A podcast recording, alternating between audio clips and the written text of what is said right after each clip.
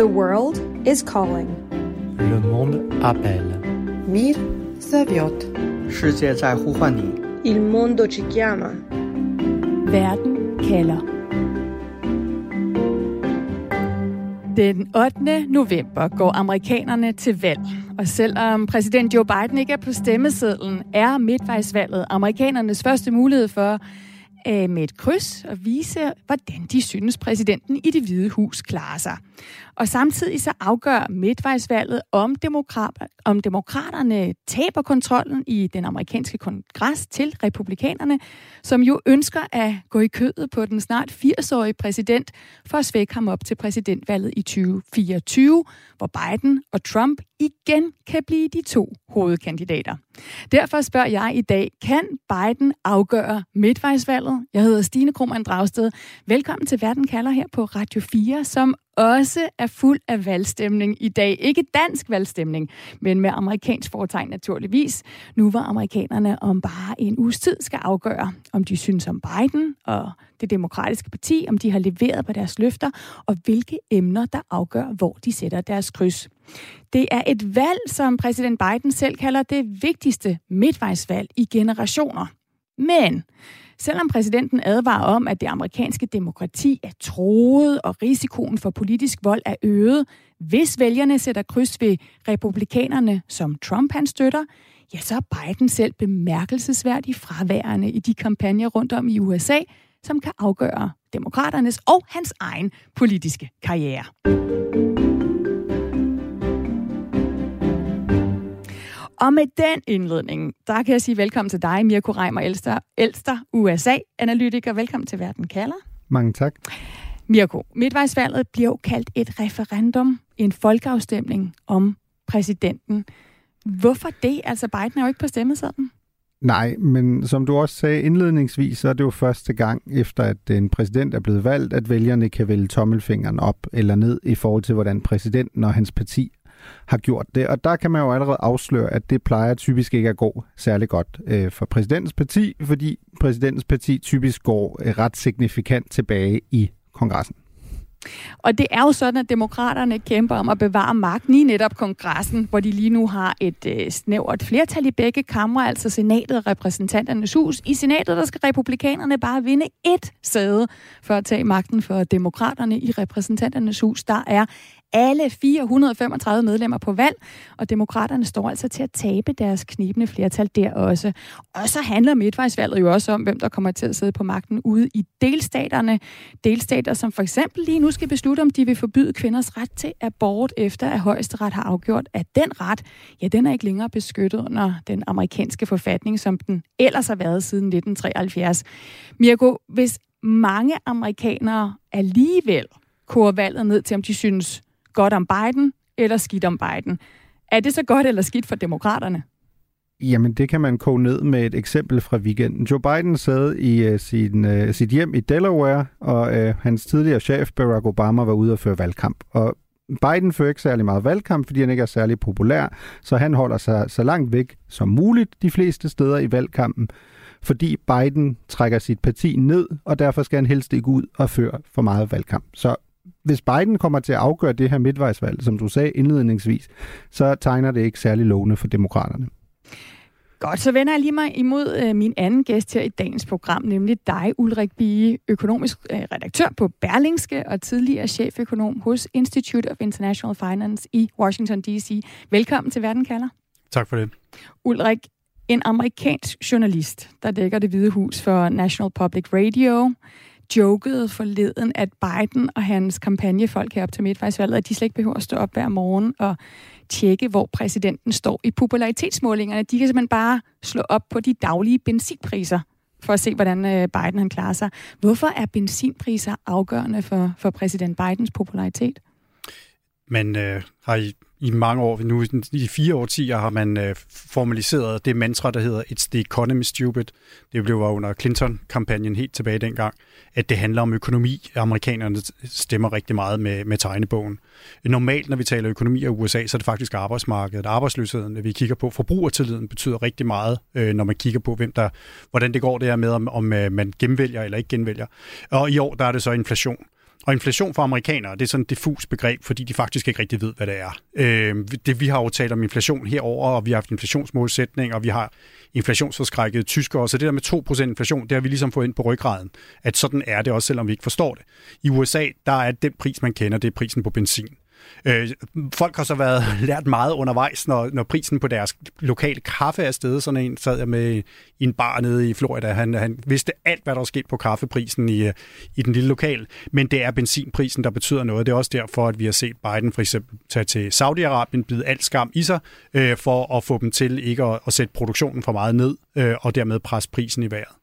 Jeg skal også lige huske at sige, at selvom jeg ikke har direkte mikrofoner ud til jer lyttere, så er der en øh, direkte sms, som I er velkommen til at skrive ind på, og det er 1424, man skriver ind på. Start med R4.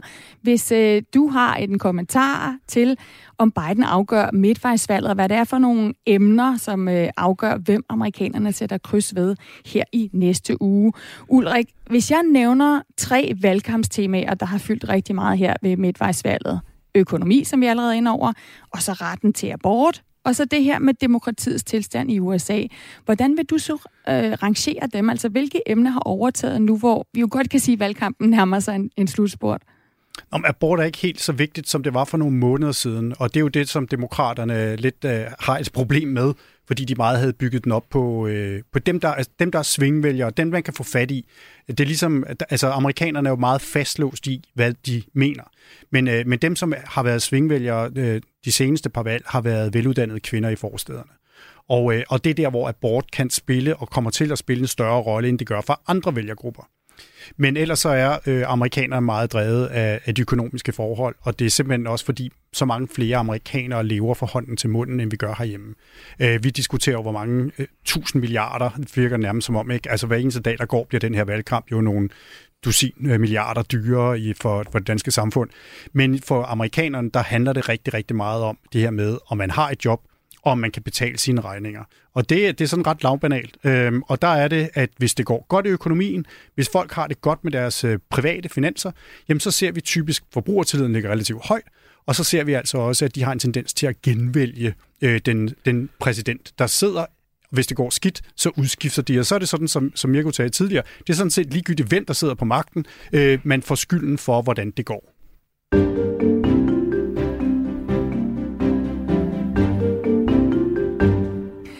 It's the economy, stupid. Du sagde det allerede, Ulrik, altså oversat til lidt pænere dansk. Det er økonomien, det handler om. Det er altså det berømte budskab, som har fået nyt liv ved det her midtvejsvalg.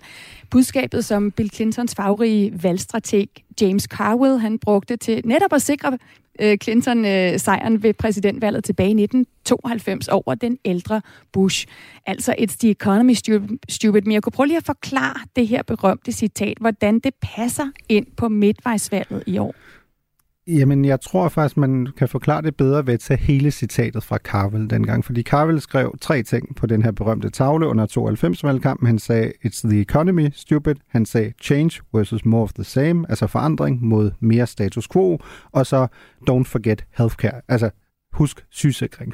Og hvis vi går tilbage til det sidste midtvejsvalg i 2018, der fik demokraterne en meget stor sejr, og det havde blandt andet noget at gøre med, at diskussionen om, hvorvidt republikanerne vil prøve at afskaffe Obamacare, det fyldte sindssygt meget dengang. Det, der er problemet nu, for demokraterne i år er, som Ulrik har sagt, det ene er, at man troede ligesom, at den her abortafgørelse kunne sørge for, at øh, november blev til Roe-wember, som øh, demokraterne yndede at sige, at omstødelsen af Roe versus Wade skulle ligesom være en joker, der ændrede hele dynamikken i forhold til den klassiske logik om, at præsidentens parti går meget øh, markant tilbage. Og der er vi øh, et sted tilbage, det kan vi jo også se i målingerne, at jamen, når vælgerne skal vurdere, hvad er det vigtigste for mig lige nu, så er det, hvor mange penge har jeg, hvor meget koster benzin, hvor meget koster kød, hvor meget koster kylling. Altså alle de her meget nære emner. Og så er der en sidste ting, hvis vi skal tage et fjerde emne, og det er kriminalitet, som også fylder rigtig meget nogle steder i USA. Og det er igen bare et lidt mere nært emne at forholde sig til. Altså kan jeg mærke, føler jeg mig utryg? Det behøver ikke at være en vaskekælder nødvendigvis i USA, men det kan også være noget andet. Og det er bare emner, der jo som sådan for nogle vælgere fylder meget mere end en abortafgørelse, der jo som sådan de facto er blevet sendt ud i delstaterne, hvor man jo ved midtvejsvalget også mange steder har mulighed for at stemme om den del, fordi, som du også var inde på, Stine, der er jo også blandt andet guvernørvalg i 36 amerikanske delstater, så hvis man gerne vil have en anden politisk leder i sin delstat, så kan man jo også stemme om det om en uge. Ulrik, så hvis det handler om, om økonomien, om de her stigende priser, specielt på benzin, så lad os lige kigge på det. Altså, vi, vi, øh, vi taler om stigende ben, benzinpriser, som er noget af det, der virkelig er noget, som amerikanerne går op i. De er selvfølgelig i meget højere grad, mange af dem afhængige af deres biler øh, til at komme på arbejde, end mange danskere er. Altså, hvor hårdt ramt er amerikanerne af stigende benzinpriser? Hvor, hvor galt står det til med, hvad man skal betale for at få en gallon øh, benzin på over i USA? Jamen, den er jo, altså, den er jo faldet meget kraftigt øh, siden øh, juni, og det er jo noget af det, som, øh, som, som demokraterne havde håbet på. Øh, det, som der også var tilfældet i 92, det var faktisk, at man havde en, øh, en krise i amerikansk økonomi. Øh, men da man kom frem til sommeren, begyndte det faktisk at gå den rigtige vej. Problemet var bare, at fortællingen var allerede afgjort på det tidspunkt, og det var til demokraternes fordel. Nu er fortællingen et eller andet sted afgjort omkring inflation.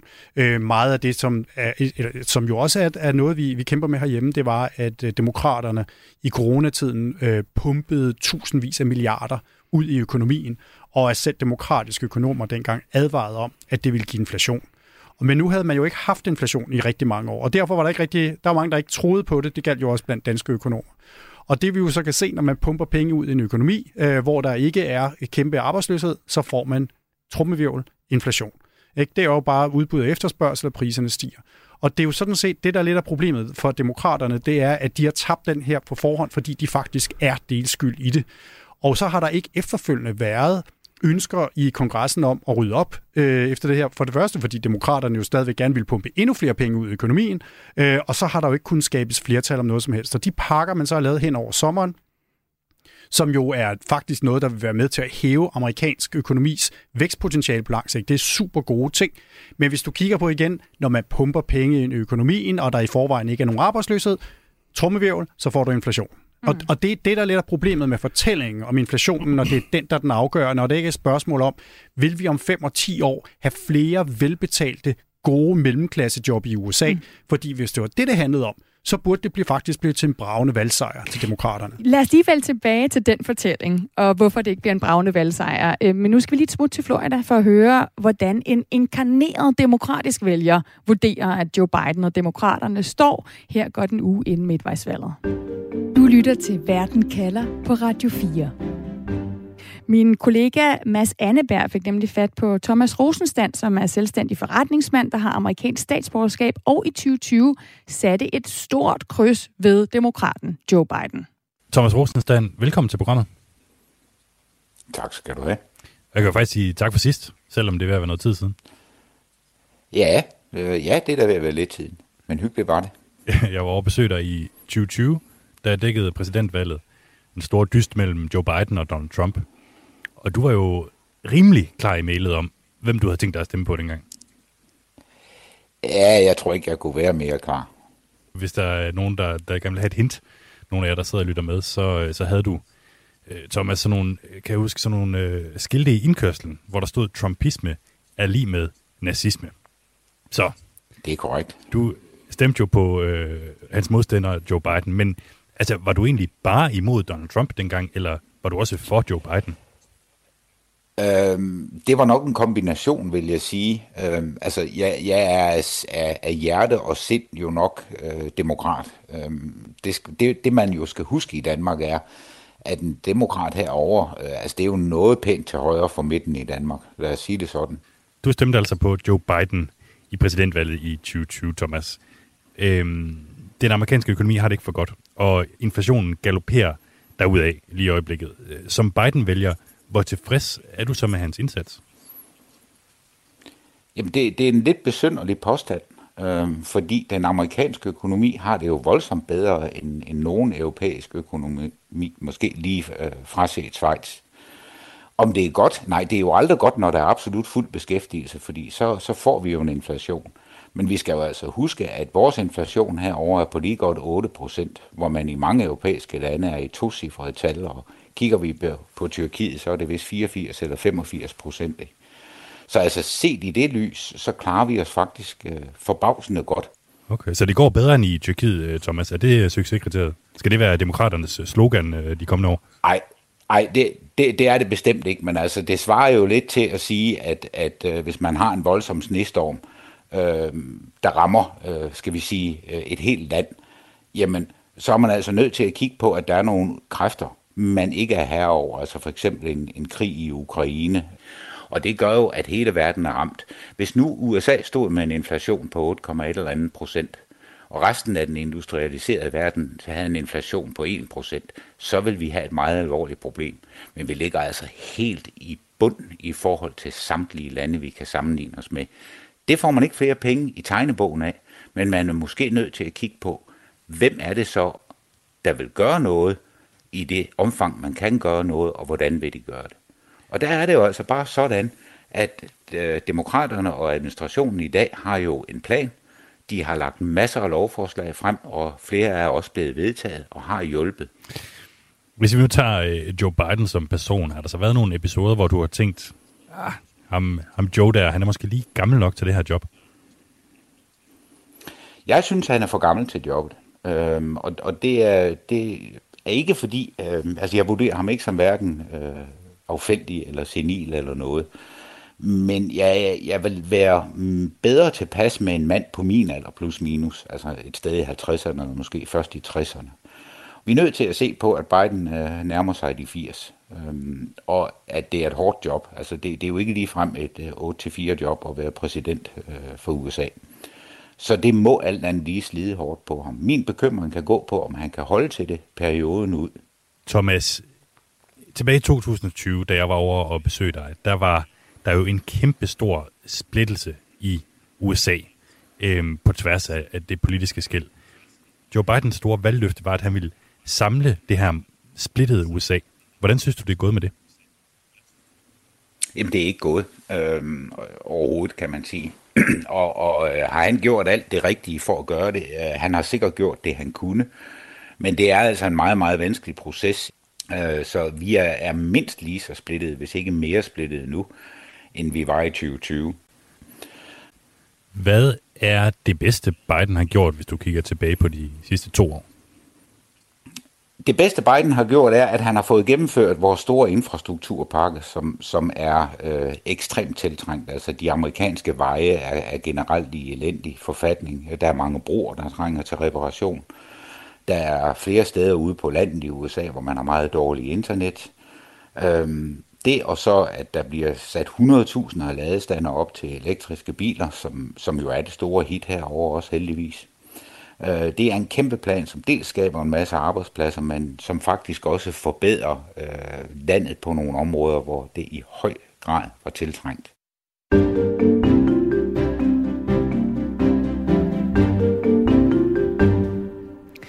Ulrik Bie, den amerikanske økonomi har det meget bedre end vores her i Europa, siger Thomas Rosenstand, som, som også synes, det er en underlig fortælling, at det ikke går godt øh, med Biden ved roret, når for eksempel arbejdsløsheden er så lav. Hvad tænker du om den indvending? Jamen, det er en ret i. Det er bare ikke det, folk kigger på.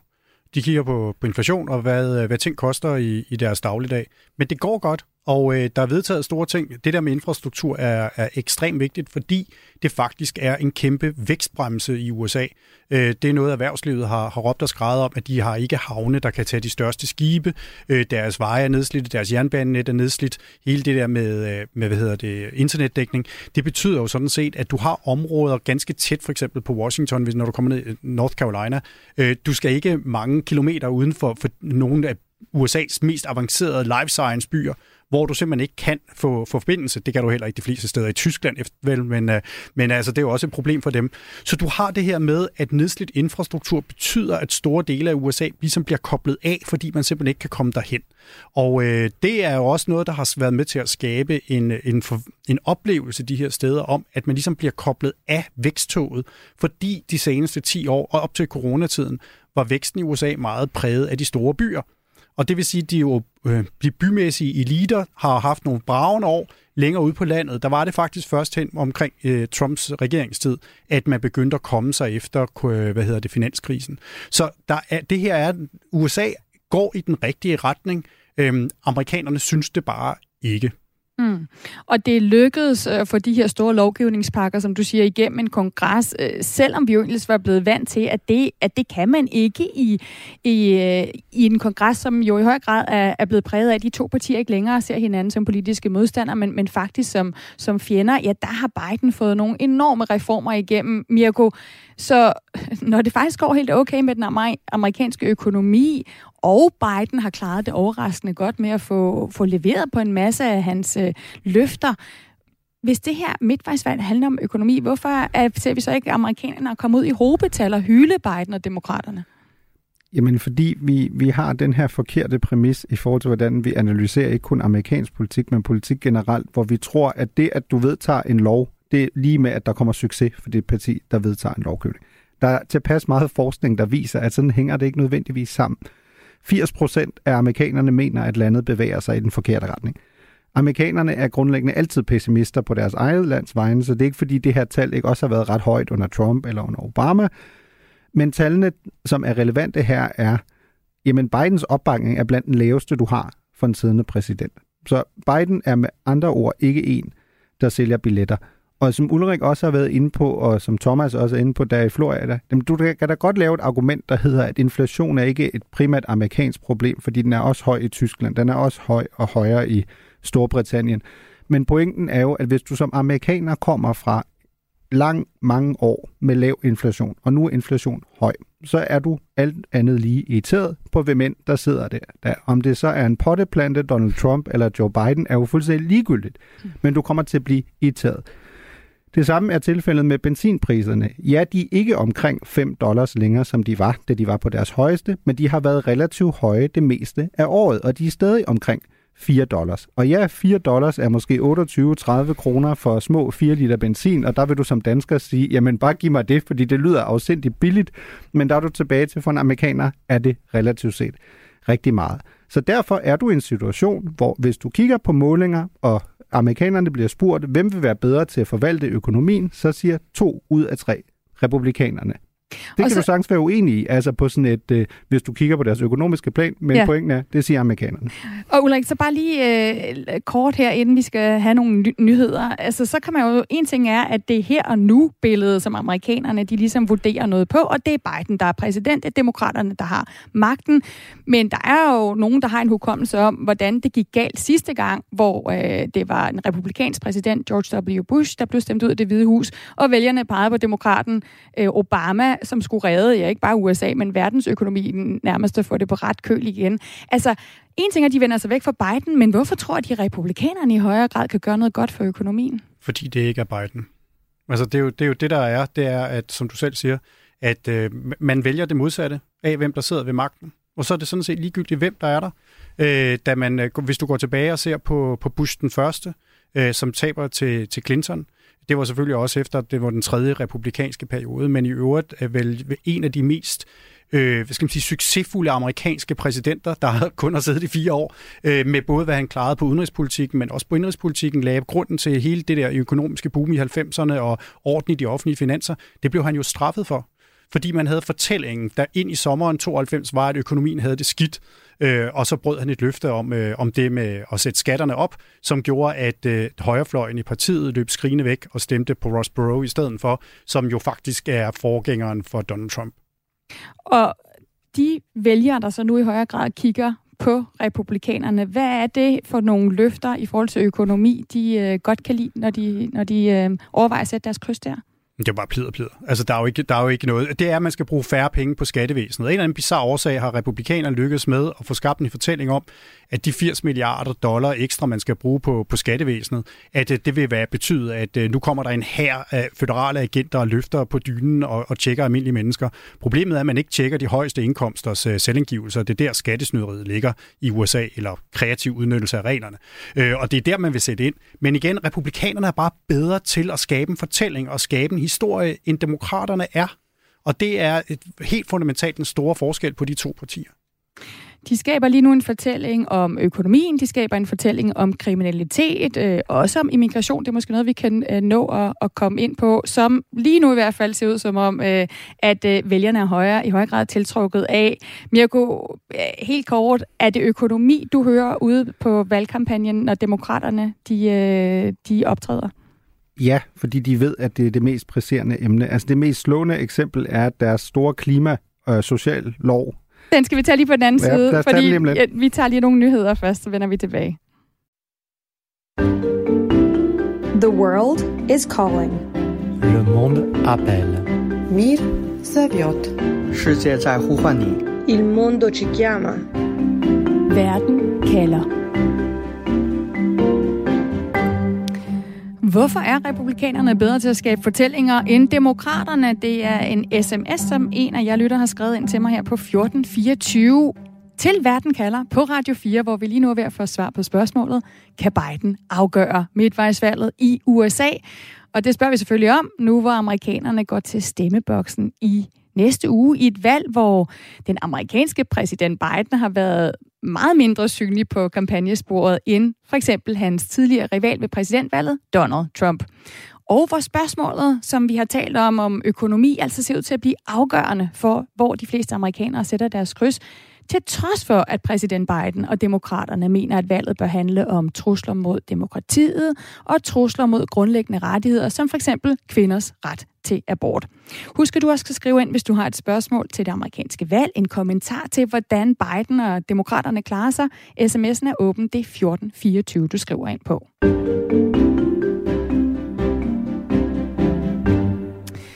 For da Biden fløjtede valgkampen i gang, skete det med en voldsom advarsel om, at øh, selve det amerikanske demokrati er på stemmesedlen i et midtvejsvalg, hvor Trump altså støtter kandidater, der ikke vil anerkende, at Biden er en legitim præsident. Donald Trump and the MAGA Republicans represent an extremism that threatens the very foundations of our republic. Og nu hvor valgkampen nærmer sig en slutspurt, så er truslerne blevet meget konkrete. En angrebsmand, der søgte efter den demokratiske leder Nancy Pelosi, slog i sidste uge hendes 82-årige mand ned med en hammer. Altså han overlevede, men har fået øh, en operation for åben kraniebrud øh, efter et indbrud i lovgiverens hjem i Kalifornien. Og det har så igen fået Biden til at gå på øh, en senere advar om, at øh, de her konspirationsteorier, de kan ende galt, hvis de ikke bliver modsagt. And what makes us think one party can talk about stolen elections, COVID being a hoax, there's all a bunch of lies, and it not affect people who may not be so well balanced? What makes us think that it's not going to corrode the political climate? Enough is enough is enough. Enough is enough, siger Biden her. Og samtidig så oplever flere og flere vælgere altså at blive intimideret af selvtægtsgrupper, som inspireret af konspirationsteorier om valgsnyd er begyndt at at holde opsyn simpelthen med de steder, hvor amerikanerne kan, kan afgive deres stemmer tidligt. Så demokraterne forsøger simpelthen at minde vælgerne om, at stormen på kongressen den 6. januar, at det ikke bare var et øh, problem for et par år siden, men det er noget, der kan ske igen. Det her med forsøget på at omstyrte et demokratisk valg. Ulrik Bie, øh, du er stadig med os her, øh, redaktør på Berlingske og øh, ekspert i amerikansk politik. Hvor meget fylder den her demokratitrussel, når amerikanerne sætter kryds ved det her midtvejsvalg? Den fylder rigtig meget i det, der kommer ud af Washington. Hvis man læser Washington Post, øh, så er det jo simpelthen øh, nærmest øh, den historien. Øh, det er det bare ikke, når du kommer længere væk øh, fra Washington. Desværre kan man sige, fordi det er jo altså, det er en skilsættende begivenhed, som vil blive skrevet ind øh, med sine egne kapitler, når amerikansk historie skal skrives. Jeg har, kommer meget ned i, i Austin i Texas, hvor jeg har venner, og der må man bare sige, der trækker de på skuldrene, også selvom de er demokrater, hvor de, og, så, og så siger de, at det er Washington, det er larm, det er langt væk. Det, øh, det fylder ikke så meget. Jeg tror noget af det, som demokraterne undervurderet, det er jo også det, som, som den her øh, lytter, hvorfor er republikanerne nemmere til at lave fortællinger. Ja, I min verden, et, de er mere skamløse. Øh, det andet er, at de er gode til at, at komme med et simpelt og enkelt budskab, hvor demokraterne altid skal nuancere. Eksempelvis så er Biden i gang med at bygge grænsemur mod Mexico. Men han tør ikke sige det, fordi der er så mange i det demokratiske parti, der identificerer sig som modstandere af det her. Men at have beskyttet sin ydre grænse, hvis man tager Trumps tweet væk, så er det jo ikke meget anderledes, end hvad vi selv gør. Ikke? Altså det her defund the police, som, som opstod med, at man skulle fjerne finansieringen, fundingen for, for politi, enheder, som var gået langt over grænsen i det hele taget. Den vandt dem, republikanerne også, fordi demokraterne hele tiden har et nuanceret budskab omkring de her ting. Og der vil man bare ude i forstederne have at vide, at der er nogen, der passer på mig, og det skal de have lov til. Mm. Så lad os tage det her spørgsmål også, altså hvorfor republikanerne er bedre til at skabe fortællinger end demokraterne, Mia Gå, og, og lige kigge på det, øh, have det i baghovedet, hvis du svarer på spørgsmålet om abort, som jo i høj grad også var det emne, som demokraterne troede, de skulle vinde det her midtvejsvalg på, til trods for, at det er svært at vinde, øh, vinde et valg, når man har en præsident i det hvide hus, og man har et flertal. Altså, der kom den her banebrydende afgørelse fra den amerikanske højesteret om, at øh, den amerikanske forfatning ikke længere øh, beskytter kvinder kvinders øh, ret til abort. Nu er det op til delstaterne. Mange delstater har allerede indført øh, altså forbud imod at, at få abort. Hvad er din vurdering, Mirko? Altså, hvordan kan det være, at demokraterne ikke i højere grad kan vinde det midtvejsvalg på spørgsmålet om abort? Jamen, demokraterne er i gang med at vinde midtvejsvalget. De taber bare samtidig. Fordi det er jo det, der det må er... du lige forklare. Jeg skal nok. Apropos nuancerede budskaber, som Ulrik lige var inde på. Nej, men pointen er, at vi har massevis af evidens for, at hvis den amerikanske præsidents opbakning er under 50 procent ved et midtvejsvalg, så taber partiet i gennemsnit ca. 45 pladser i repræsentanternes hus og ca. 4-5 stykker i senatet. Der er indtil videre ikke nogen målinger, der indikerer, at demokraterne kommer til at tabe så stort om en uge. Så analysen er jo åbenlys, at demokraterne klarer sig faktisk meget bedre end forventet, når man kigger på Bidens opbakning, når man samtidig lægger det til, at inflation er meget høj, benzinpriserne er meget høje. Hvis du skal forklare, hvorfor demokraterne, for at vende tilbage til den, vinder og taber på samme tid, så vil abort jo være en åbenlys forklaring, at det har sandsynligvis mobiliseret en del vælger, apropos ved et valg, hvor valgdeltagelsen forventes at blive rekordhøjt ved endnu et midtvejsvalg. Men vi er også tilbage til en anden pointe, at noget andet, der jo også udover abort har hjulpet demokraterne, er, at deres one-trick pony, Donald Trump, jo også har fyldt sindssygt meget, så man har hele tiden haft en mulighed for at sige, Midtvejsvalget skal ikke være den klassiske folkeafstemning for eller imod Bidens første to år. Det er et valg. Det er et valg mellem det, demokraterne repræsenterer, og det, som demokraterne mener, republikanerne anført af Trump mm. repræsenterer. Lad mig lige bore ned i en vælgergruppe, der også er vigtig, øh, ud over øh, kvinder, øh, når det gælder spørgsmål øh, om abort. Det er vælgere med latinamerikansk baggrund, altså latinovælgere.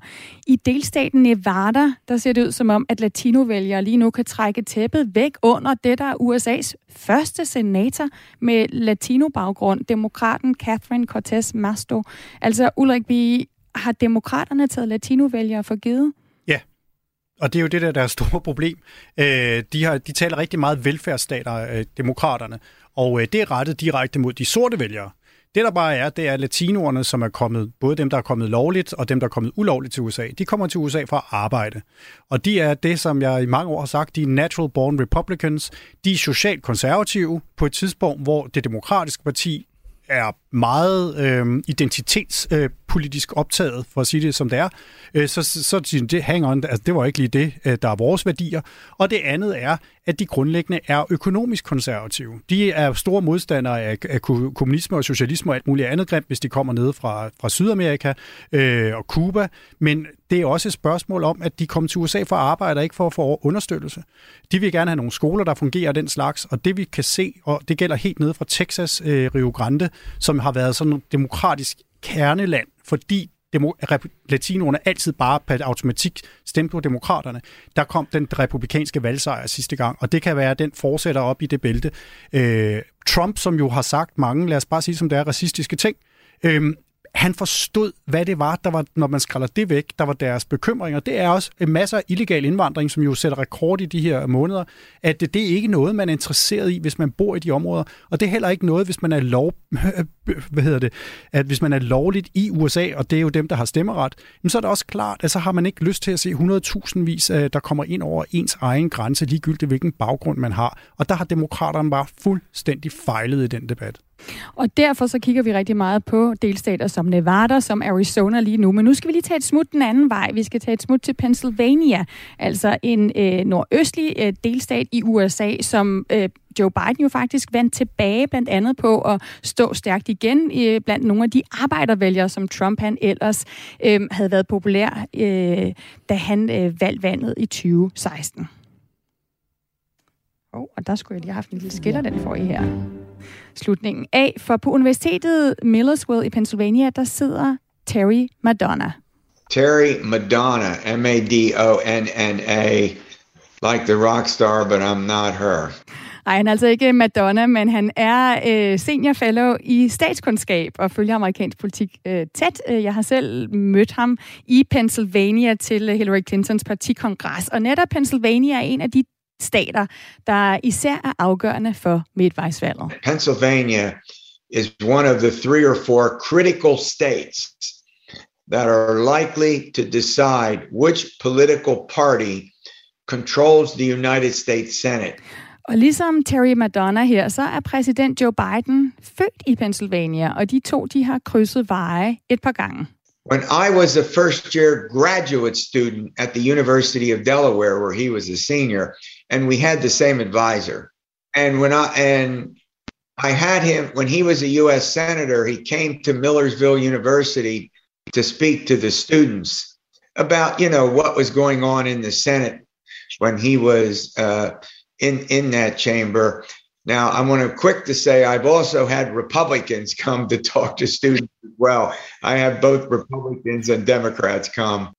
Ja, og Terry Madonna han siger, at øh, når Joe Biden ikke har været særlig, særlig synlig under midtvejsvalgkampen, så er det måske ikke så overraskende.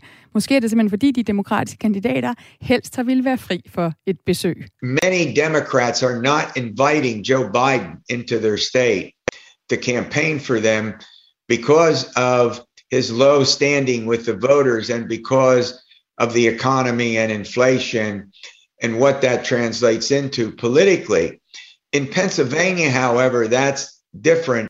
Ja, Pennsylvania er en undtagelse. Det er den stat, der uden sammenligning har fået mest synlig opmærksomhed fra præsidenten, både under det nuværende midtvejsvalg og generelt under hele Joe Bidens præsidentperiode. Alene i år, der har han besøgt øh, delstaten ni gange, og hele 18 gange har Joe Biden altså været forbi Pennsylvania i sin tid som præsident. Og når Joe Biden besøger Pennsylvania i de her uger, så er det for at støtte den demokratiske kandidat til en plads i senatet, John Fetterman. Han er en høj, bred, tatoveret senatorkandidat, lidt utraditionel sort hætte trøje. Han har haft brug for ekstra meget opbakning i den her valgkamp, øh, som har været plaget af, at John Fetterman tidligere i år fik et hjerteanfald. John Fetterman has had President Biden in the state on several occasions to campaign with him. And uh, that remains a factor for Fetterman because he hopes what that will do is motivate Democrats, that he won't lose Democratic support because of his uh, health situation and the way in which he has campaigned or not campaigned over the last several weeks. Ja, John Fetterman, han er blevet populær som folkets mand, da han var borgmester i industribyen Braddock i Pennsylvania, og han er op imod den stenrige tv-læge Dr. Oz. Og selvom Dr. Oz nyder godt af at have Donald, John, uh, øh, Donald Trump på hans uh, side, så har Dr. Oz især haft én ting imod sig. At han er blevet beskyldt for at være flyttet til Pennsylvania alene for at kunne blive valgt til senater i øh, staten. Men på trods af det, så har tv-lægen altså indhentet det ellers imponerende forspring, som John Fetterman havde tidligere i valgkampen. In fact, Oz was double digits behind John Fetterman in the polls. Now, as I chat with you, the Real Clear Politics average has Fetterman up by 1.3 percentage points, literally within the margin of error of the poll, the recent polls. Og det handler ifølge Terry Madonna dels om John Fettermans hjerteanfald, som lammede hans valgkamp og har givet ham tydelige problemer med at høre og dermed med at tale klart. Og så er forklaringen på det her tætte løb, som i mange andre delstater, simpelthen økonomien. Om demokraten John Fetterman kan tage sejren i svingstaten Pennsylvania, det vil Terry Madonna ikke spå om. Han er ikke i forudsigelsensbranchen, som han siger, men han tror ikke, at Joe Biden bliver afgørende ved midtvejsvalget, heller ikke i Pennsylvania. Uh, but I don't think Biden is going to materially affect the outcome of the United States Senate race. Sådan lyder analysen altså fra Terry Madonna, senior fellow ved Universitetet Millersville i Pennsylvania, som min kollega Nana Tilly Guldborg havde talt med. Mirko Ulrik, en fascinerende valgkamp i Pennsylvania, der jo har forvandlet sig til sådan en opgør mellem doktoren og, og patienten. Altså, Fetterman, han er jo tydeligvis stadig præget af, af hjerteanfaldet. Ulrik, du gjorde mig opmærksom på den sidste debat, som øh, uh, Dr. Oz og Fetterman havde, hvor man jo meget klart kan høre, at Fetterman ikke er kommet. Så lad os lige prøve at høre en lille bid her. I do support fracking, and I don't, I don't i support fracking, and I stand and I do support fracking. I'm the only person on this stage right now that has con- con- was successful about pushing back against gun violence and being the community more safe. Ja, han er svært ved at finde ordene, og han er svært ved ligesom at, at komme hurtigt igen i den her, det her debatformat. Ulrik, hvor meget hjælper det Fetterman at få besøg af, af Biden på kampagnesporet? Øh, ikke. Øhm, jeg synes, Mirko han sagde tidligere, at øh, man kunne opstille en, en potteplante, og det her er nok et godt eksempel på, at en demokratisk potteplante ville have vundet øh, over Dr. Oz, men øh, nu har man en kandidat, som jo åbenlyst øh, har problemer. Og, øh, og det, er, det er meget i amerikansk politik er lokalt, og det gælder også i, i både øh, kongresvalg, men også i senatsvalg, at det er simpelthen lokale omstændigheder, de enkelte øh, stater, der afgør det, og ikke mindst de kandidater, der er. Øh, der er færre svingvælgere, end der har været tidligere, så de mange er låst inde i de to bokser og holder sig for næsen og ruller med øjnene, men sætter krydset der alligevel, fordi man kan ikke fordrage modstanderen. Men Fettermans personlige sundhedsproblemer, øh, det er det, der kommer til at afgøre det her valg. Mirko, altså Biden føler sig jo tydeligvis forbundet med Pennsylvania, med sin fødeby Scranton, med den her arbejderbaggrund blandt mange vælgere. Hvor meget er der på spil i Pennsylvania, eller, eller sagt på en anden måde, i hvor høj grad vil demokraternes mulighed for at bevare et flertal i senatet blive afgjort i Pennsylvania? Jamen, altså, som uh, Terry Madonna jo også altså, siger, at det, det synes jeg er for svært at sige, fordi der er fem-seks valg, som er så tætte, at det behøver ikke at være Pennsylvania, men det kan sagtens være Pennsylvania. Og der er det klart, at hvis man skal være lidt, lidt spydig og samtidig sige det med et glimt i øjet, så tror jeg ikke, at det hjælper en mand, John Fetterman, med helbredsproblemer, at du kører rollatorbanden ind i Pennsylvania i form af næsten 80 år gammel præsident i Biden, der også er åbenlyst aldersvækket. Så der er vi jo tilbage til, som Ulrik også lige sagde, at hvis demokraterne ender med ikke at tabe flertallet i senatet, så kan de sende Donald Trump et takkekort. Altså fordi så har Trump været med til at fremme nogle kandidater, jo ikke kun i Pennsylvania, men også i Georgia med Herschel Walker, i Ohio med J.D. Vance. Der er en del eksempler på kandidater, der åbenlyst ikke har den nødvendige kvalitet, eller som Dr. Oz det meste af deres liv ikke engang har boet i den delstat, de kan vil blive valgt, og så har meldt uh, folkeregisteradresse hos svigerforældrene, hvad han er meget glad for dem, men jeg tror ikke, at det er sådan en sindssygt god strategi. Og det er jo det, der holder uh, John Fetterman i hvert fald politisk set i live her, fordi, lad os nu være ærlige, jeg så også den debat, og det gjorde ondt at se. Altså, du står tilbage med et indtryk af en mand, der er helbredsmæssig årsag overhovedet ikke burde være kandidat på nuværende tidspunkt. Og Biden har jo så ikke været synlig i, i nogle af de her andre afgørende delstater, du nævner, Georgia, Arizona, Nevada. Øhm, han, New Hampshire har fået besøg af en Biden, men det er ikke Joe Biden, det er hans kone øh, Jill øh, Biden. Altså, Ulrik, er det ikke bare enormt klogt, i stedet for at vi tolker det som en svaghed, er det så ikke bare enormt klogt, at Biden holder lav profil? Jamen, der er sådan, hvis du kigger på, hvordan, hvor godt kan en senatskandidat gøre det i forhold til præsidenten, så er der simpelthen grænser for, øh, hvor mange øh, der kan stemme på det ene og det andet. Og det vil sige sådan en tomfingerregel, jeg tror det er 9 procent point eller mm. sådan noget. Ikke? Og det hvis, hvis, man, hvis, man ligger, hvis Biden ligger i, på 42, så er det svært at komme op på 50. Ikke? Og med, ligger han på 45, så kan man godt komme over på den anden side. Og det er fordi, når man, øh, man, man tænker meget lokalt i USA. Husk, vi sammenligner meget mentalt USA med Danmark. Vi skal sammenligne USA med EU. Det er den eneste måde, der giver mening på. Og så er det jo også, en spansk kandidat har større chancer i Spanien, end, end en dansk kandidat eller tysk. Og sådan er det også der. Og så har man altså nogle vældig dygtige og meget populære senatorer rundt omkring. Arizona for eksempel, øh, Kelly er, altså, står rigtig stærkt dernede. Øh, Astronaut? Det var, ja, men det var en af dem, der nok ville være røget i svinget, fordi der er en republikansk bølge undervejs, som øvrigt, øh, når vi taler demokrati, som, som er et kæmpe problem.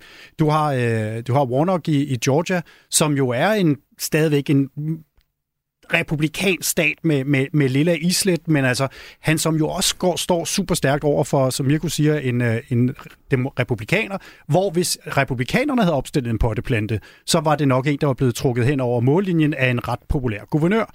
Og det er det, der lidt er, det er, at der er meget af det her, der er lokalt, og så er det også, jamen, hvem stemmer man ellers på?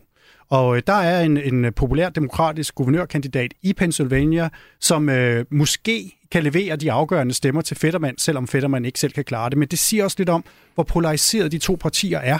Ikke? Mm. At her, er en, her er en åbenlys kandidat, der burde have trukket sig, øh, da, han, da det her sker for ham, og, øh, og ikke gjorde det, men holdt fast. Ikke? Og, øh, og nu står de, ligger de, som de har ret. Øh, men, det, men der er mange demokrater, der ender med at stemme på ham, fordi alternativet er bare værre. Og det, der bliver spændende at se, det er både blandt demokrater og republikanere, hvor mange der overhovedet overvejer at lave en split ticket, altså stemme på én ting til guvernørvalg og noget andet til, til senatsvalg, som selvfølgelig så kan gøre, at øh, tingene kan stå helt anderledes, end, end vi lige regner med, fordi vi er vant til, at polariseringen gør, at man ligesom stemmer det samme. Men Mirko, nu kan jeg godt tænke mig så at vende det på hovedet, fordi nu snakker I meget om den her potteplante, man kunne stille op og, og vinde over. Øh, hvis vi så lige kigger på, på Biden, altså jeg har spurgt, om han afgør midtvejsvalget, men hvor afgørende er midtvejsvalget for, om Biden stiller op i 20 2024? Personligt tror jeg ikke, at det er særligt afgørende. Det er klart, der er en masse snak i amerikanske medier nu, at hvis der kommer et stort demokratisk nederlag næste uge, så vil det skulle få Biden til at genoverveje, hvorvidt han stiller op. Min tese er, at hvorvidt Joe Biden genopstiller i 2024, afhænger primært af Donald Trump. Hvis Donald Trump genopstiller som forventet, så har jeg meget svært ved at se, at Joe Biden kan lade være med at prøve at slå ham Hvorfor? en gang til. Jamen, fordi hele Bidens fortælling er, jeg stillede op i 2020, fordi jeg blev nødt til at redde det demokratiske, øh, det, både det demokratiske parti, men også det amerikanske demokrati. Og derfor vil Bidens argument være, at hver gang der kommer en potentiel modkandidat, så vil han sige, det kan godt være, at jeg er meget, meget gammel, men jeg er den, der er bedst egnet til at slå Trump. Hvad er min evidens? Jeg har gjort det før. Og det er et meget svært argument at komme udenom. Og så har vi ikke engang talt om, at det, at du som siddende præsident selv hvis dit helbred skulle skrænte, ikke genopstiller. Det er jo et åbent mistillidsvotum til dig selv og de fire år, du har haft, med mindre du er meget dygtig til at mm. kommunikere. Hvorfor du ikke genopstiller, så kan du prøve at høre Ulrik, om man synes, at demokraterne er gode til at kommunikere eller ej. Jo, men man kunne sige, at øh, hvis vi kigger på Biden, han vil, være, altså, han vil være fyldt 84 år, hvis han skal indsættes igen efter 2024. Ulrik, er der slet ikke noget alternativ til Biden til 2024 øh, præsidentvalget? Jamen, demokraternes store problem er, at øh, et eller andet sted, hvis man går tilbage og kigger, Clinton-familien sørgede jo for med, med stor succes at udrydde alt, der kunne øh, ligge i vejen for, for Hillary i 16, og det betyder, at man, øh, man skar en masse unge træer ned. Øh, demokraterne har ikke særlig mange øh, unge guvernører, som republikanerne har. Republikanerne har været meget bedre til at have en yngre ledelse i kongressen. Øh, og det vil sige, at du har simpelthen en, en, en bænk, som man kan, altså, du har en, en øh, talentpool, som bare er, altså, så kan man være enig eller uenig med dem, hvor de bare har mange dygtige, både ude i stater, men, men også i Washington. Og det har demokraterne ikke, for det er jo ikke, Biden er jo ikke det store problem. Øh, det er jo sådan set, at ledelsen i kongressen også er, er 80 plus, ikke? Øh, der er måske ikke, der er 79. Men alt det der, det er jo, de har et kæmpe behov for generationsskifte. Er det det samme som, at der ikke er nogen demokrater rundt omkring i USA, der kan komme op og gøre noget godt i 24? Nej, der findes. Øh, Colorado har en, en god senator. Øh, du, har, øh, du har også øh, nogle ministre, som vil øh, kunne gøre noget. Men Bidens dobbelte problem, når vi snakker 24, det er jo, at den politiker, der er mere upopulær end ham selv, det er hans vicepræsidentkandidat. Og det vil sige, hvis Biden... Kamala Harris. Går, Kamala Harris, mm. så får du det, at der ikke er... Fordi du kan sige, Mirko har ret med fortællingen, men hvis nu man siger, at min fortælling var, at jeg leverede på demokratiet, nu giver stafetten videre til min nummer to, så er der en kontinuitetsfortælling, som man godt kunne måske slippe afsted med. Men hun er ravende upopulært også i sit eget parti, og det bliver ikke hende i 24. Og det er det, der gør det så ekstra, ekstra svært for Biden at træffe den beslutning om at trække sig.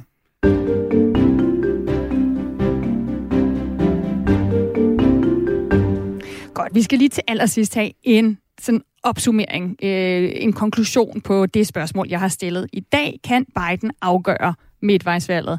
Mirko Reimer Elster, USA-analytiker, hvad er dit svar? Republikanerne vinder sandsynligvis repræsentanternes hus. Senatet er helt åben. Hvorvidt Biden genopstiller i 2024 afhænger af, hvorvidt øh, den amerikanske kongres får øh, noget at vedtage en Arne-pension endda, så Biden kan gå på pension. Og Ulrik Bie, økonomisk redaktør på Berlingske, tidligere cheføkonom i Washington D.C. Kan Biden øh, afgøre midtvejsvalget? Nej, jeg synes, at Mirko har formuleret det rigtig godt. Og så kan vi godt lige nå så at sige, hvad, hvor meget vil han blive påvirket som præsident, hvis, som I siger, at demokraterne taber magten i kongressen, Mirko? Jamen, så kommer han ikke til at kunne få øh, gennemført særlig mange øh, lovforslag. Men det har man nok regnet med som siddende præsident, fordi det plejer at være reglen. Og hvis man kort skal opsummere, hvis demokraterne skulle tabe et kammer, så vil de hellere tabe repræsentanternes hus. Det betyder så, at Hunter Biden kan flytte permanent til Washington, fordi så kommer han til at sidde i undersøgelsesudvalg efter undersøgelsesudvalg. Men du vil hellere sidde på senatet, fordi det blandt andet giver dig mulighed for at bekræfte nye højesteretsdommer så frem du skulle nå dertil. Så hvis jeg vil være demokraterne, vil jeg hellere tabe repræsentanternes hus end senatet. Og hvad siger du, uh, Ulrik Bie? Altså, ja, det er hvad... helt rigtigt, men altså, det, det, Biden er færdig som effektiv præsident, hvis han taber repræsentanternes hus, fordi det simpelthen, der bliver ikke vedtaget lovgivning mm. efterfølgende. Spørgsmålet er, om man kan vedtage budgetter for den føderale regering, eller man får de her berømmelige nedlukninger. Spørgsmålet er noget om gældsloft. Øh, jeg tror, der er nogle af de her store ting, hvor republikanerne, de ansvarlige i senatet, godt ved, at det her skal man gøre noget ved. Vi kan få en rigtig, rigtig travl december, fordi den nye kongres bliver først indsat i starten af januar, så du har den her lame duck-periode, og den kan altså gå hen og blive meget produktiv, når det gælder om at få lavet noget lovgivning, som sparker bolden ned øh, på de store spørgsmål på den anden side af præsidentvalget i 24. Mirko, nu satser jeg lige. Kan du på meget kort tid svare Erik på et spørgsmål, der er skrevet ind? Helt kort, hurtigt spørgsmål. Hvad kan valget få betydning for Ukrainekrigen? Jamen, i værste tilfælde, at et republikansk flertal i kongressen ikke vil levere lige så mange penge til Ukraine, som man har gjort nu. Tak fordi I var med i den her valgspecial i Verden kalder Mirko Reimer Elster, USA, analytiker og Ulrik Bie, økonomisk redaktør på Berlingske. Og det var Verden kalder for i dag, som er blevet tilrettelagt af mig, Stine Krummernd Dragsted, Mads Anneberg og Nana Tilly Guldberg.